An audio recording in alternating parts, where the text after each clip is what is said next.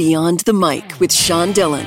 We're joined on the BeyondTheMic.com star line by director, co-writer, and co-producer of the new documentary film Foosballers, Joe Heslinga. Joe, welcome. Hey, thanks for having me. Let's go beyond the mic. What was your thoughts on bringing foosballers from the 70s to today? Uh, well, so we had no idea that pro foosball existed. Uh, we were talking about obscure sports and how it seems like you know they have cornhole on TV. Uh, there's probably a professional version of any game you can think of. So we Googled professional foosball, and all of a sudden, all these pages came up with all these different videos of people playing foosball here in the states and also in Europe. And we were just blown away that not only does this exist, but it's popular. And and then we found out that in the 70s they had a, a million dollar pro tour, and and it was you know a hugely popular sport uh, and and we just thought, man, this would be a great movie. Nobody knows about this. Like we somehow uncovered this American treasure, uh, this hidden sport that nobody really knew about. Talk to me about the team that worked with you on bringing this project to life. Yeah, so uh, I'm, I directed it, uh, wrote, produced, and edited, uh, and then we have my my co-producer and another writer his name's Mike Wagstaff. Uh, we met actually uh, our first jobs out in LA. We were both working as assistants for uh, David Zucker, the guy at the airplane. So uh, I met him, you know, about 10 years ago, and our uh, our DP, his name's Logan Kasha, and he he shoots a lot of stuff for ESPN. Uh, he does like a lot of the E60s, and you know, he's a he's a brilliant cinematographer, and and we saw what he could do with sports, and we thought, hey, that would be really cool to do you know, give this, you know, what sounds like a silly documentary, but give it, you know, the proper, you know, uh, sports documentary feel. Make it feel like a 30 for 30, something that, you know, has a lot of, you know, substance to it, not just something silly. You have experience with sports, producing with Fearless with Tim Ferriss and Undeniable with Joe Buck. How has that past story producing helped you with Foosballers? Uh, well, really, it was uh, yeah working with Joe Buck uh, on the show Undeniable. Um, he would interview these super prolific athletes: Wayne Gretzky, uh, A Rod, uh, Abby Wambach.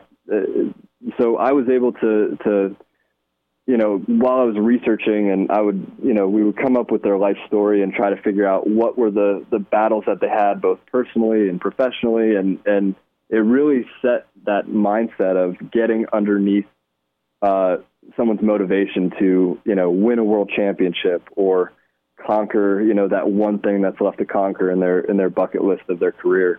Uh, so I was able to take that and apply it to foosball. Uh, so when you watch the movie, it, it, there's a lot of comedy in it. It's a, it's uh, a fun movie, but there's also a you know it's a sports movie. It's a it's a documentary about people who are deeply passionate about their their sport, which just happens to be foosball. Now, in the 1970s, there was actually a million dollar foosballer pro tour, right?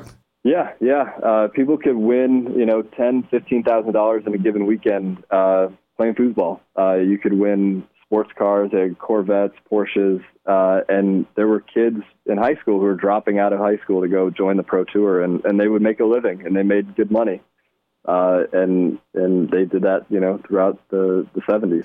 In Foosballers, you highlight a retired cop from Alabama, a backup dancer from Marky Mark, and a Cannabis Cup award-winning marijuana grower. Yeah. Where did you find these people? They're well, they're all insanely good at foosball, and we would just go through the rankings at these different tournaments, and then we would Google people. Uh, so we, as we started to Google everybody, uh, we came up with this list of, of people that we thought were interesting, and also that were, you know, hopefully going to win. Uh, you know, we followed six of the best players in the world, and we wanted to kind of hedge our bets, hoping that one of them would win. So, um, you know, we did pick the top players, but also ones that that had interesting backgrounds and and you know really great personalities too. There's another guy, uh, Robert Mares, who you know his entire basement has become a shrine to Kiss and foosball. So you walk down there and it's like you know floor to ceiling posters and and uh, foosball trophies, and it, it's it's like his domain. Uh, so they were all like really fascinating individuals uh, who just happen to be you know good at really good at foosball. You are a writer and part of the team for F is for Family. Now, how has your comedic past helped you make foosballers not so serious. Yeah, well, I think you know, F is for Family. There's a lot of comedy. You know, it's it's it also takes place in the '70s, so there was kind of that going for us. But always when when we were shooting, looking at things that were not just interesting from you know an emotional standpoint, but things that were like a little bit off center, a little bit quirky, uh, that made us laugh. You know, anytime we were filming and we'd be in the van and the on the way back to the hotel and we were joking around about what we shot that day that was the stuff that usually made it into the movie. You know, all those funny moments that weren't scripted; they were just happened naturally in the course of filming. Uh, we knew they were funny, and if they made us laugh, we assumed that you know other people are going to laugh too. Foosballers has won so many awards on the film festival circuit. Now, when you first launched the Kickstarter to create this film, did you really think you had an award winner? Uh, I mean, I don't. I don't think anybody. You're like I mean, awards are cool, but you don't really make those make movies to get awards or anything. You just want to make the best movie you can, right? So we knew that we had a great idea for a documentary. We knew that the people we found were really interesting. We knew that the world was really interesting. Um, but it has been kind of surprising the the outpouring of, of people who don't even like foosball, uh, you know, how much they love the movie and, and they just got drawn into the world because of the characters and because of the, you know, some of the comedy, but also the drama, you know, they just got sucked in. Uh, so yeah, it's been, it's been a fun experience. We're talking with Joe Heslinga, director, man wearing many hats of the award winning film Foosballers joins us beyond the mic. Did you have any moments during directing Foosballers when you pivoted in a completely different direction from when you first started the project? Yeah, uh, a bunch. Uh, there were a couple people we initially wanted to to have be prominently featured in the movie. Didn't end up playing at the World Championship. So we had uh, Kelsey Cook, who's a, a stand-up comedian. Uh, she was, you know, going to be a part of the the the ensemble that we followed to the World Championships. But you know, she's a touring comedian. That's her day job. Uh, she's a pro foosball player. Uh, but that's not her, her, you know, bread and butter. So, you know, we had to adjust you know, she's definitely a, a big part of the movie, and her mom, uh, who who is a, in the Hall of Fame and wrote the World Table Soccer Almanac, she's in the movie too. But trying to figure out, you know, how to include everybody's story into the you know bigger part of the movie. Um, that was a challenge for sure. Was there a part of filming when you went, "Gosh, I got to make sure that that makes it into the final cut"?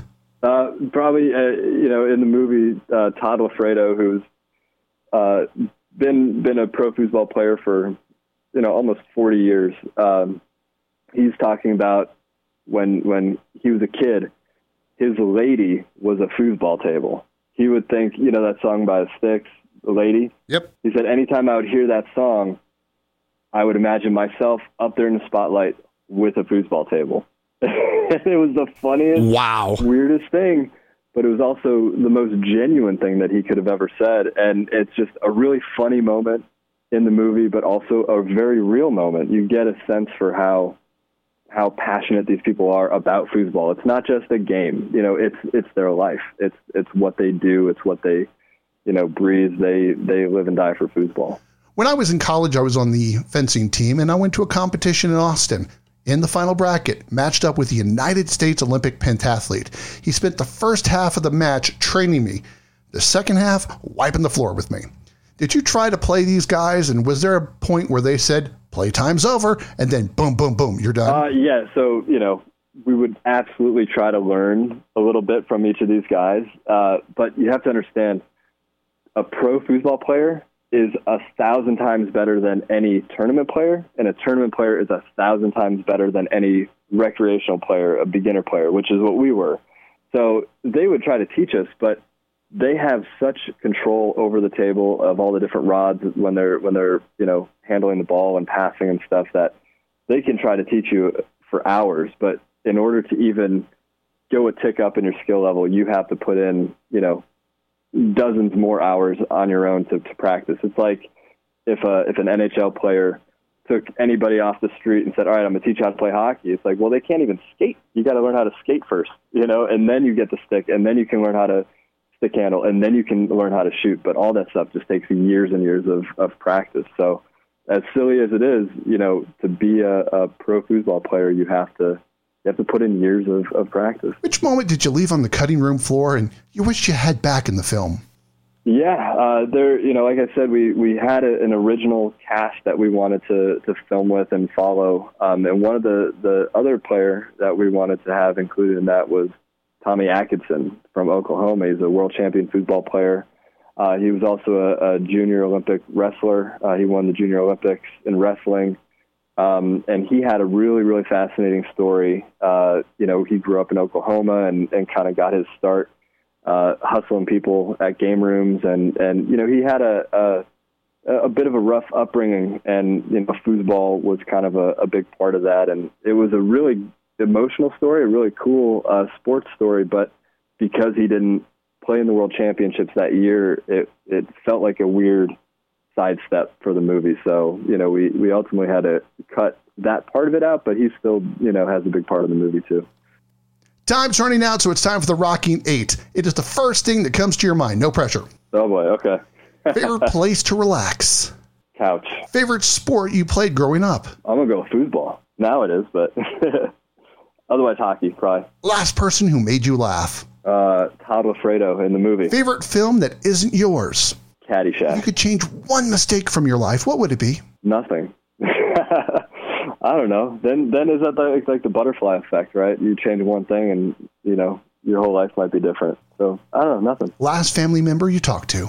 My wife. What's the next project you're going to work on? Man, uh, the next project is going to be a vacation. I think uh, maybe take a couple of days off. The you know we we worked on this thing you know day and night for a couple years, so maybe take a little break, and then you know hopefully uh, F is for Family will come back for another season. Um, but yeah, aside from that, I'm not sure. Where's your favorite place to go on vacation? Hawaii, for sure. And how do people watch the film? iTunes or Vimeo on demand. You can go uh, our website. Uh, we have links to both, uh, and you can rent it or uh, or buy it on both uh, both sites. He likes to relax on the couch, loves Caddyshack, and found the cast of his film via Google. Director, co-writer, and co-producer of the new film Foosballers, Joe Heslinga. Thank you so much for joining us today. Yeah, thanks for having me. I appreciate it. And that, my friends, is Beyond the Mic.